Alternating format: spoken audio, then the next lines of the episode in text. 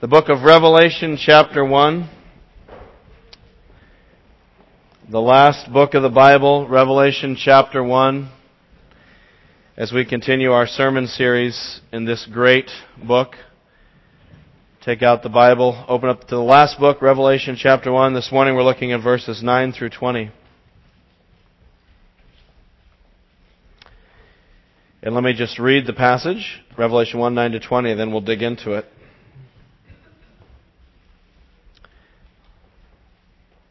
Revelation chapter one, verse nine.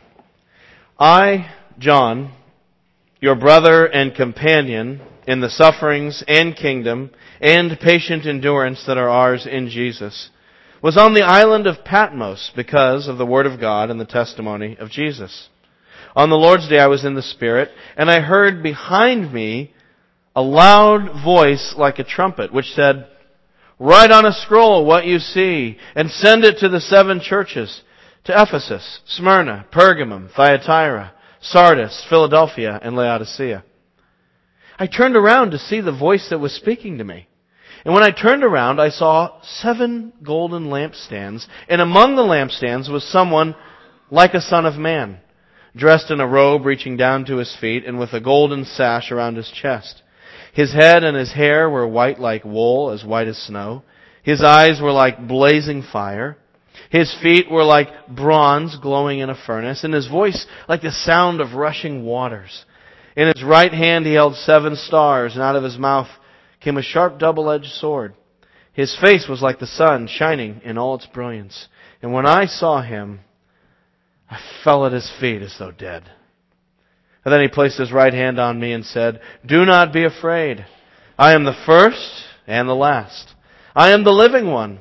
I was dead, and behold, I am alive forever and ever, and I hold the keys of death and Hades. Write, therefore, what you have seen, what is now and what will take place later. The mystery of the seven stars that you saw in my right hand and of the seven golden lampstands is this. The seven stars are the angels of the seven churches, and the seven lampstands are the seven churches." Well, this is our third Sunday uh, into a new sermon series on the book of Revelation. And just a question for personal reflection. What, what have you gotten out of the book so far? What, what is it that you've been taking from it? I'll tell you what it is for me. Um, it kind of surprised me, but I think what the most powerful thing that's hit me is that I've been struck with the thought again that the risen Jesus is speaking to us through this book. And it's kind of funny because, of course, I've believed that before I read the book of Revelation. I mean, I, this is the Word of God. This is God's Word. The words in this book are God's words in a way that is unique and unlike any other book. If you want to hear God speaking today, if you want to hear the voice of God, read this book. And so I, I believe that, and I've preached that. You know that. But sometimes you can know something, and you believe something, and then there are times when truths hit you in a fresh way, things that you've always known, but they impact you more deeply. And I think that's what's happened, at least for me anyway, with Revelation. It's just kind of a sobering, humbling awareness that this is Jesus and this prophecy, and He's speaking to us. And I've just found that humbling and quieting, rather than being kind of charged up like, "Oh, cool, we're studying Revelation. Isn't that an exciting, interesting book? Won't this be fun and different?" It, for me, it's been more quieting and humbling to think the risen Christ is addressing us. Are we listening? And that sense is only amplified and strengthened by the passage we're studying today here. In verses nine to ten. Revelation one, nine to ten is the commissioning of John to write down the words of this prophecy. Uh, in, in that sense, John is very much like many of the Old Testament prophets. If you go back to the uh, prophets of the Old Testament, Isaiah, Ezekiel, Samuel, they'll often include a narrative of how they got to the place of becoming a prophet, how God originally appeared to them and spoke to them. And that's what we have here. So, so we have John standing sort of in the tradition, the, the prophetic tradition of the Old Testament, and he too is going to give his call narrative of how God originally called him to be a prophet. So let's look into that story, and we're going to see that the risen Jesus is speaking.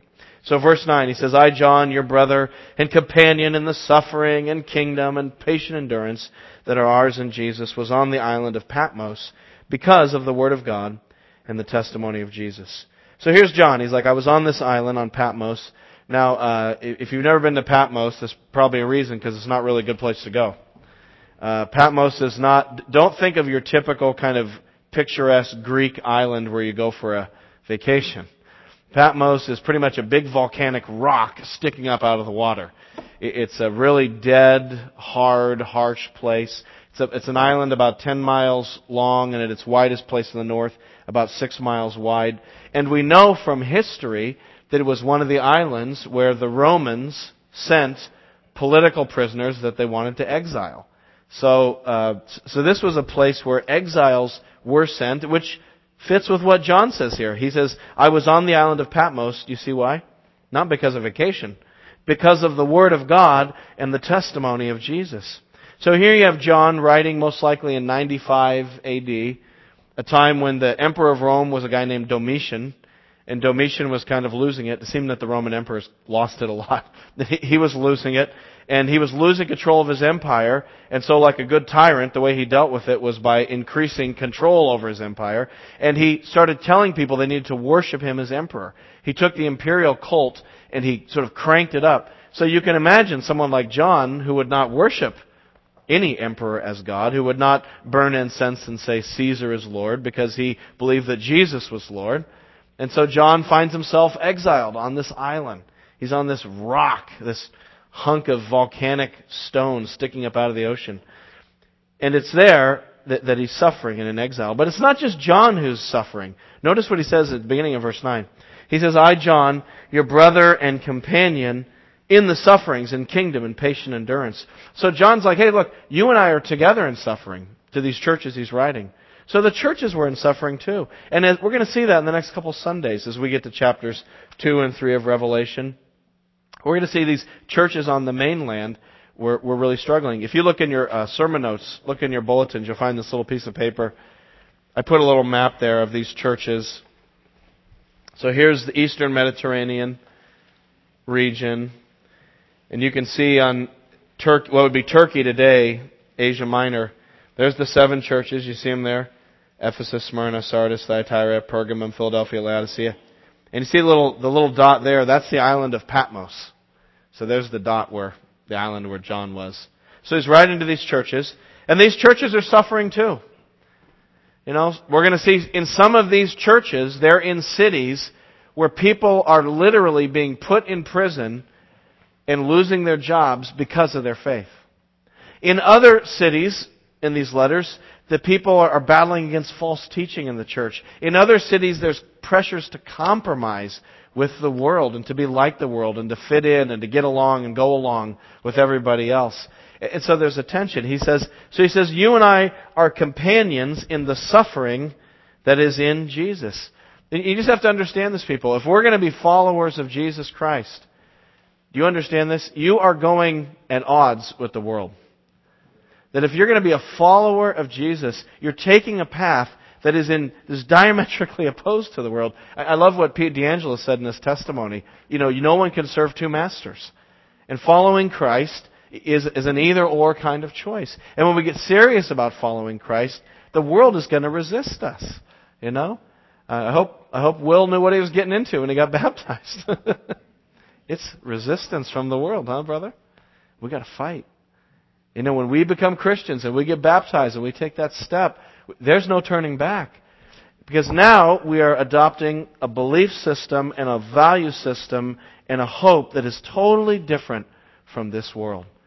And so there's going to be resistance. Don't be surprised if you don't fit in with everyone on the field hockey team. Don't be surprised if people harass you around the water cooler. Don't be surprised if people look at you funny when you mention the name of Jesus. It goes with the territory of being a Christian.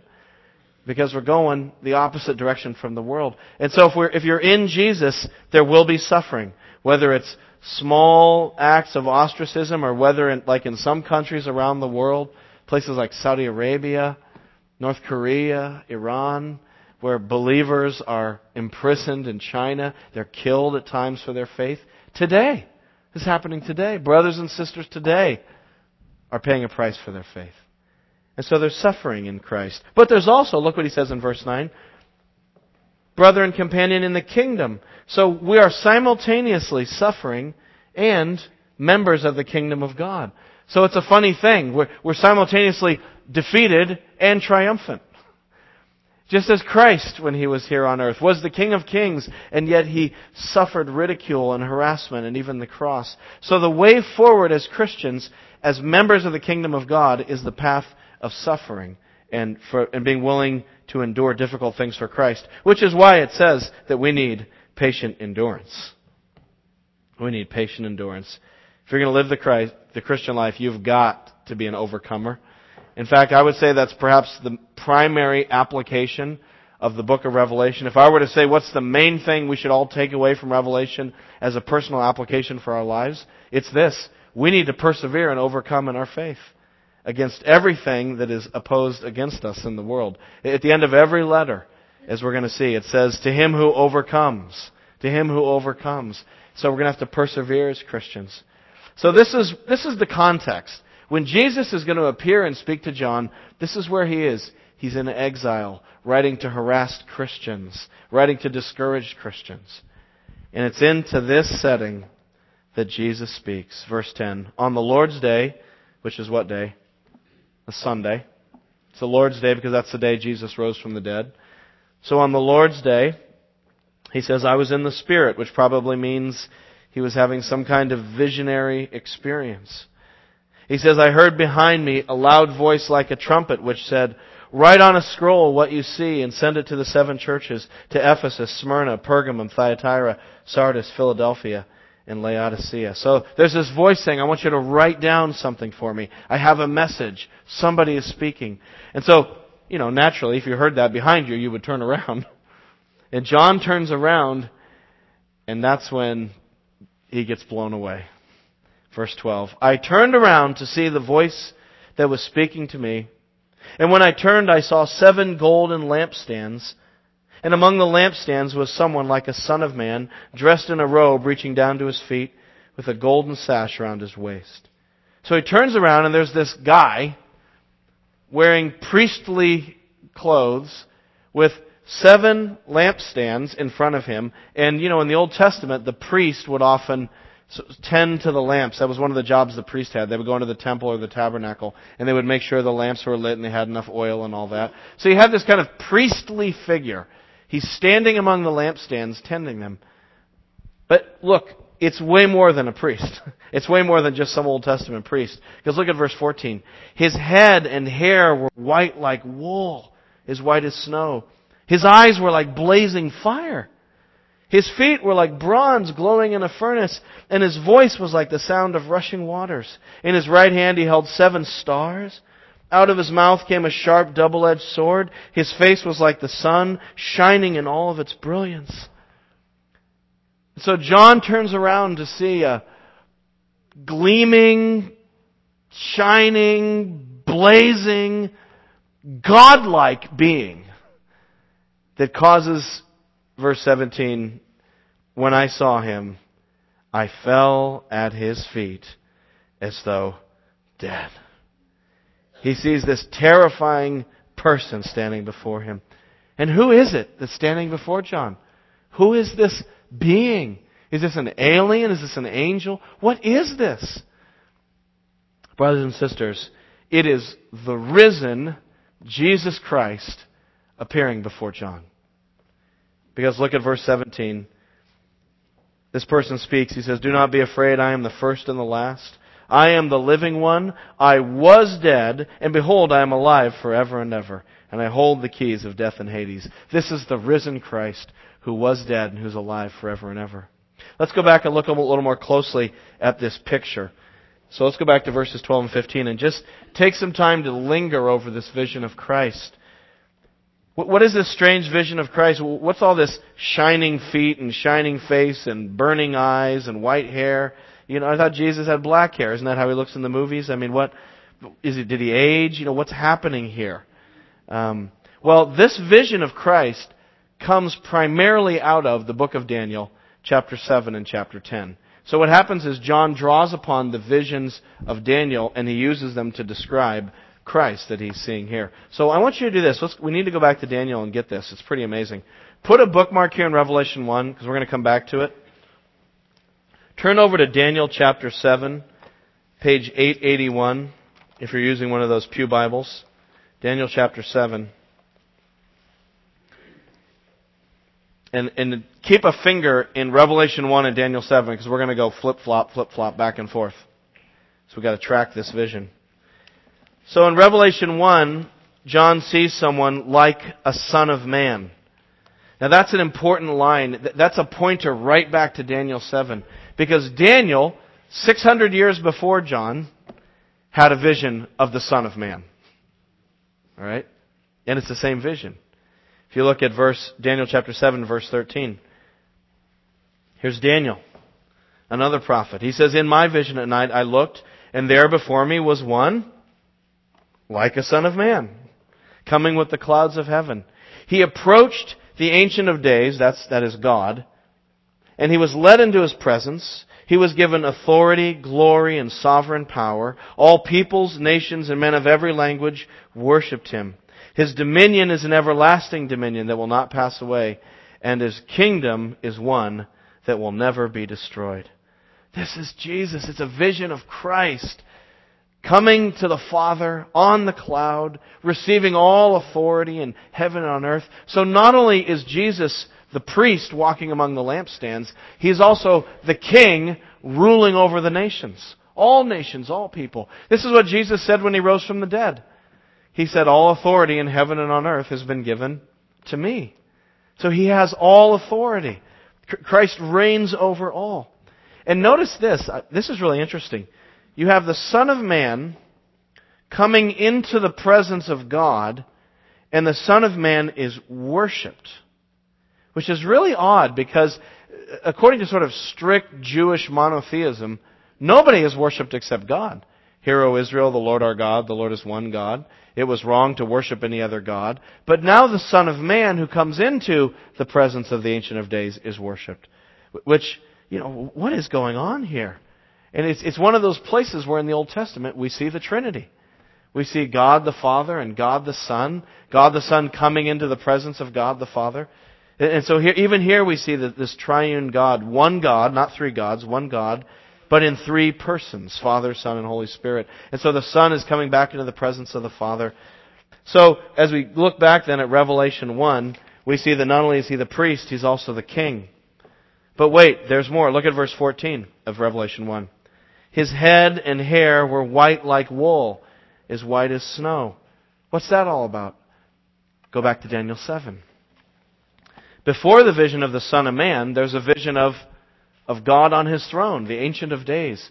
And there's this vision in verses nine to ten of God sitting in judgment before the nations. God is going to judge the world. So it's a picture of the judgment day. It's a really terrifying picture. Verse nine. It says, "As I looked, thrones were set in place, and the Ancient of Days," that is God, "took His seat on the judgment throne. His clothing was white as snow. The hair of His head was white like wool." There it is. "His throne was flaming with fire. Its wheels were all ablaze. A river of fire was coming out from before him. Thousands upon thousands attended him. ten thousand times ten thousand stood before him. The court was seated. The books were opened. Judgment has come upon the nations." And here's the Ancient of Days with his, his white hair, you, you know, symbolizing his wisdom and his ancientness, judging. And now when you look back at Revelation one, there's Jesus with the same white hair taken out of Daniel, which tells us two things. It tells us that not only is Jesus the priest and the king with all the authority, he's also the judge. The double-edged sword comes out of his mouth, the sword of judgment. He's the judge. It tells us another thing, though. Jesus is God. And people say, "Well, where in the Bible does it say Jesus is God?" Right here. He, he has, he, he, he takes on the appearance of the Ancient of Days in the Old Testament. He is God in human flesh. It, it's right there. What about the rest of it? What about his feet like glowing bronze, glowing in a furnace? What about, you know, his face shining like the sun?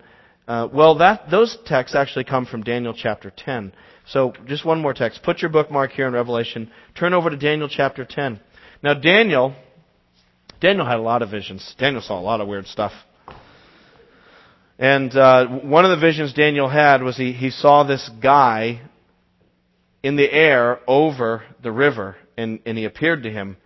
Um, it's not exactly clear whether what he saw was a great angelic messenger, or I think an argument could be made that what he saw was God the Son manifesting himself, you know, sort of the angel of the Lord from the Old Testament, God the Son appearing.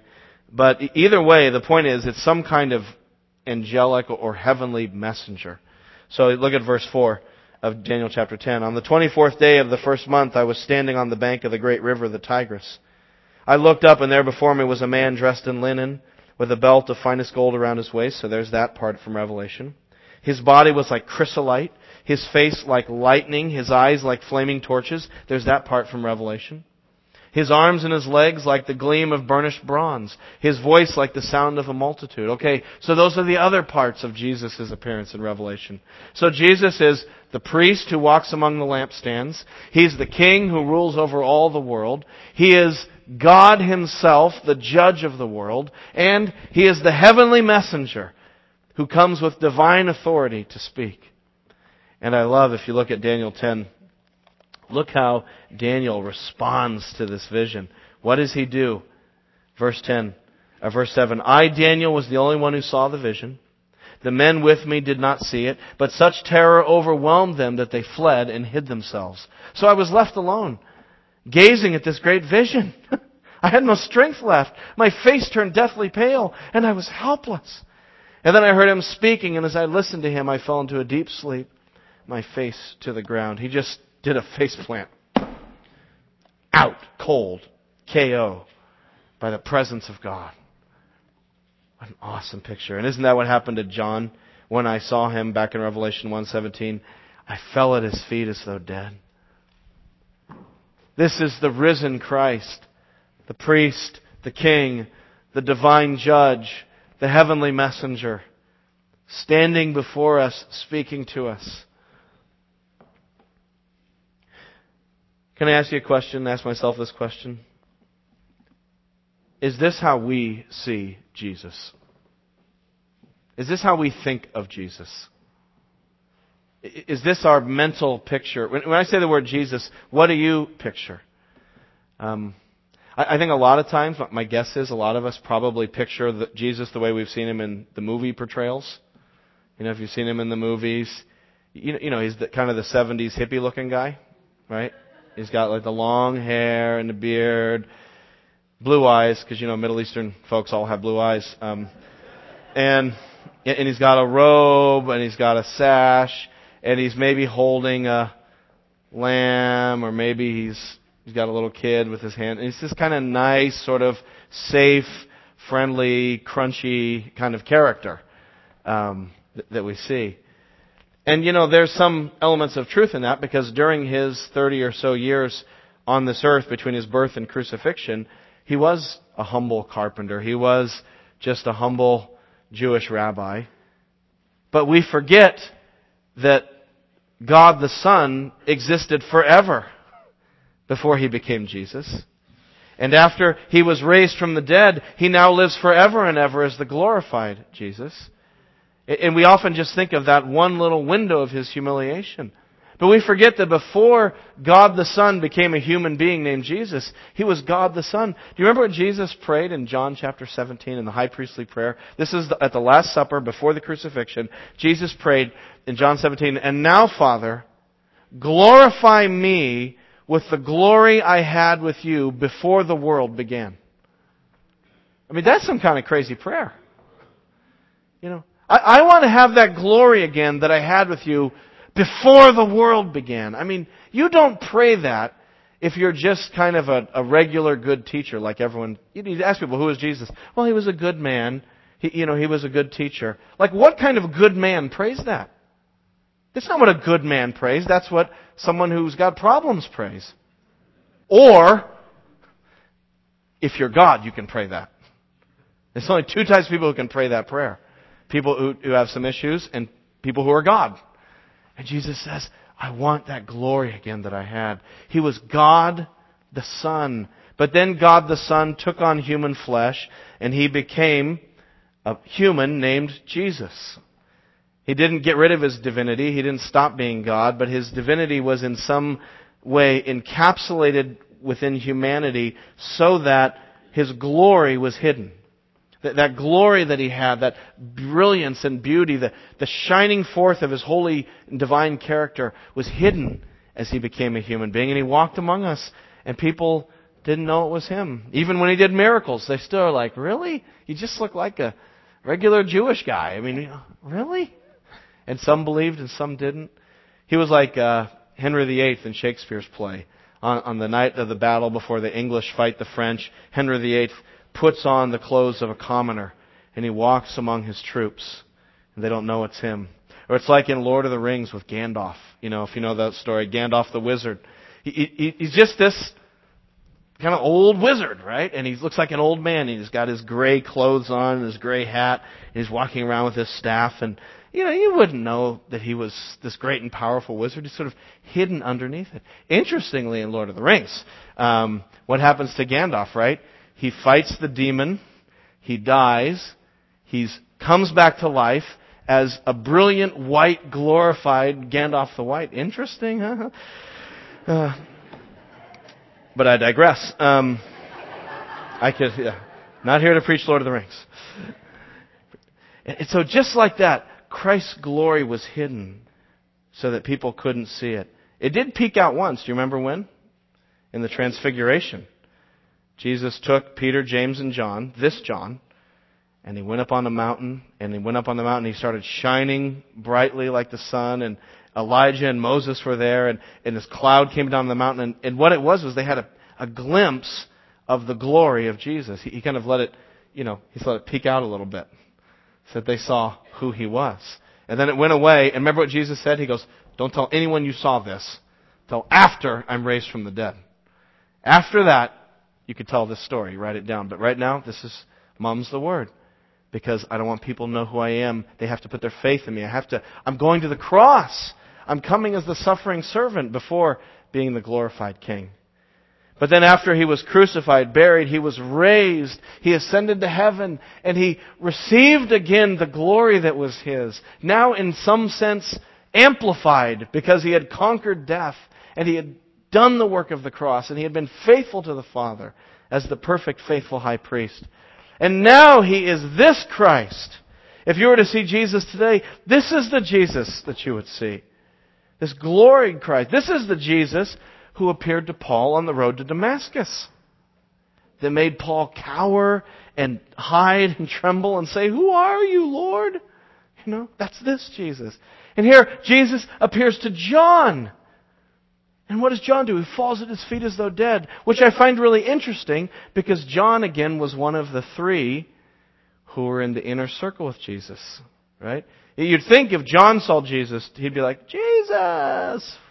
Ah, it's been so long! Knuckle me! I mean, no. He just falls at His feet as though dead. When he sees the divine glory of Jesus, not even peeking out like on the Mount of Transfiguration, but just rolling over him like a wave. And he's, he's overwhelmed with the glory of Christ. Is this how we see Jesus? If this vision of Jesus could be burned onto our hearts and our souls, so that when we left here today, we didn't instantly forget it, but we took it with us and we meditated upon it. If this picture of Christ were to linger in our minds and our hearts and affect us, I mean, what, what would it do for us? How would it affect us? Let's just start real simple. Here we are, Lord's Day. We're gathered for worship. It, how would this understanding of Jesus affect the way we come into this space together? Hmm? How would it affect the way that we sing or, or pray or even just get ready for Sunday? You know, so like, oh, church, uh, got to get there. You know, I, I mean, it's like we're coming together into the presence of Christ among His gathered people through His Holy Spirit. What would it do to our worship? What would this vision of Christ do to our lives when we go out of these doors for the rest of the week? You know, the rest of Sunday, Monday through Saturday. I, I love Pete's testimony about how, you, you know, he would party Saturday and then go to church Sunday. And maybe we don't party, but we do a lot of things during the week that are contrary to the, to our faith in Christ. There are a lot of temptations out there. We're tested. It, but if we have this vision of Christ as the divine judge with His burning eyes and the sword coming out of His mouth, how would that affect us when we were not in church but talking to our family or our spouse or our children? How would it affect the way I relate to people I meet or strangers? How would it affect the way I deal with my time and my money? What would it do to me in those private moments when there's no one around and no one knows what I'm thinking or saying or doing? But one does. God sees me with His burning eyes. How would it affect our Christian lives if we had this vision of Jesus? How would it affect our, our, our talking to other people about Jesus? You know, I, I really feel like I can relate to these seven churches living here in New England. It's tough being a Christian in New England. It's tough being a, a person who wants to be serious about following Jesus. You, you know, to stand up and say to people, yeah, I'm, you know, I'm, I'm following Christ, or, or as a follower of Jesus, I think this, that, and the other thing. Because you just know there's this whole, like, people going, uh-oh, we got a live one here, you know.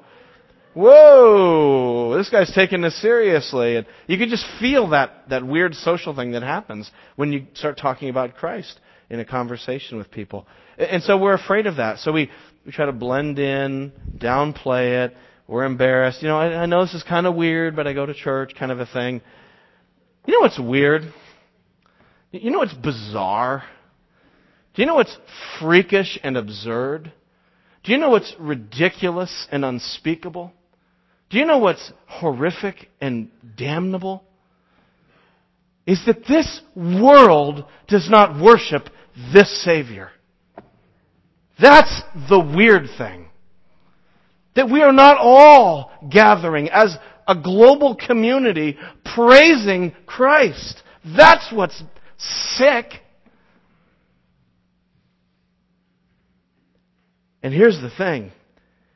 We will all have this vision someday. Do you understand that? We will all see this with our own eyes when we stand before the judgment seat of Christ. We're all going to have this vision from John. Are you ready to see Him? Are you ready to face Him? What does He have to do to get through to you? Are we ready? Because this is the Savior. And when John sees Him, he says, John, one of the three disciples who was closest to Jesus, just falls at His feet as though dead. And then I love this part in verse seventeen. Then He placed His right hand on me, and He said, in four best words, do not be afraid. Brothers and sisters, there is only one thing in the universe you need to truly fear.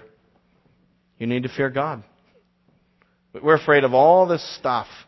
We're afraid of politics and economics and H one N one and this and that.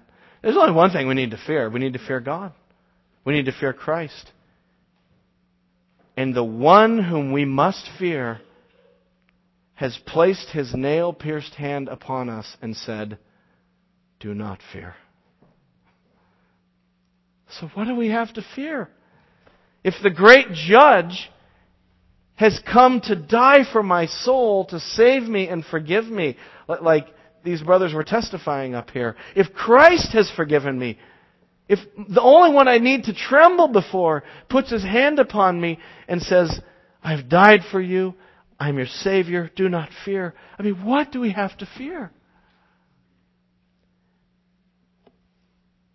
And why shouldn't we fear? He says, because I am the first and the last, which is simply another way of saying I am God. That, that's right out of Isaiah. Again, where does the Bible say Jesus is God? Well, Jesus said it right there.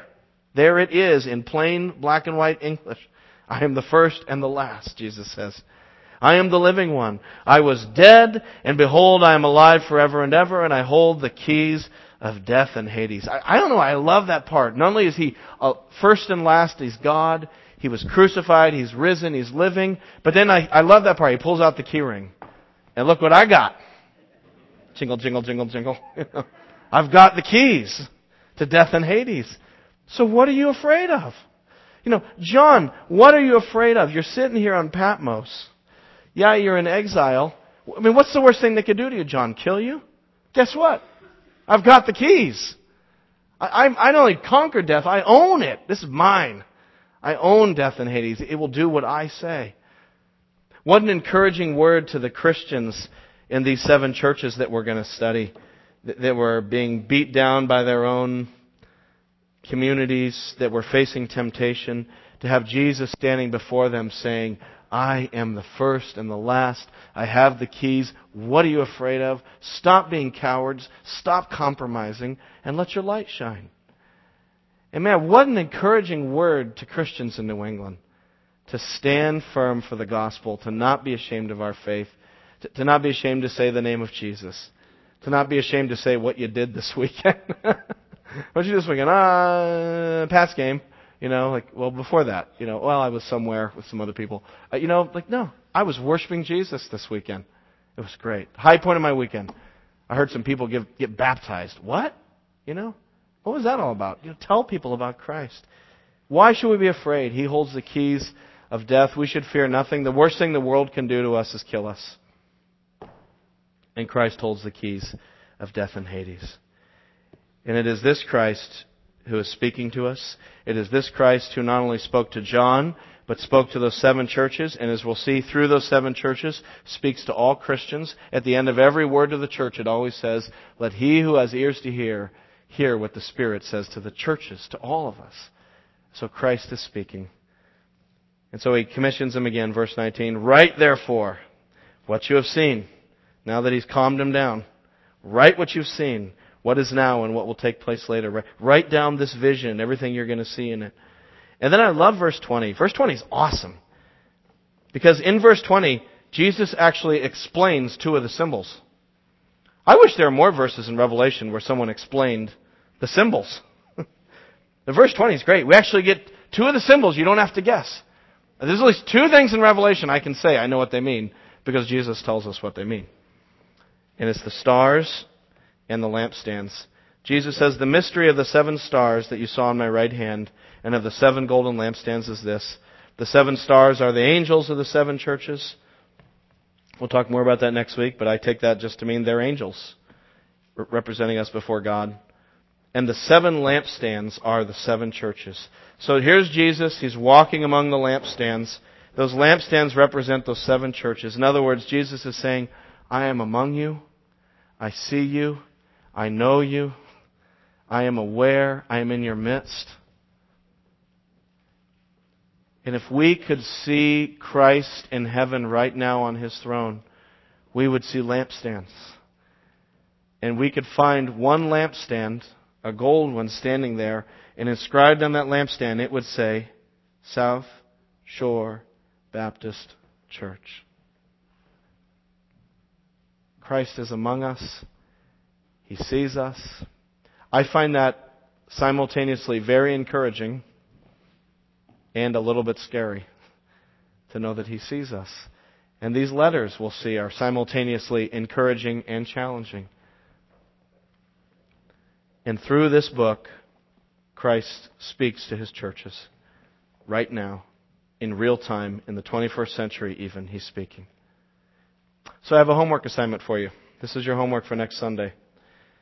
I would like you this week to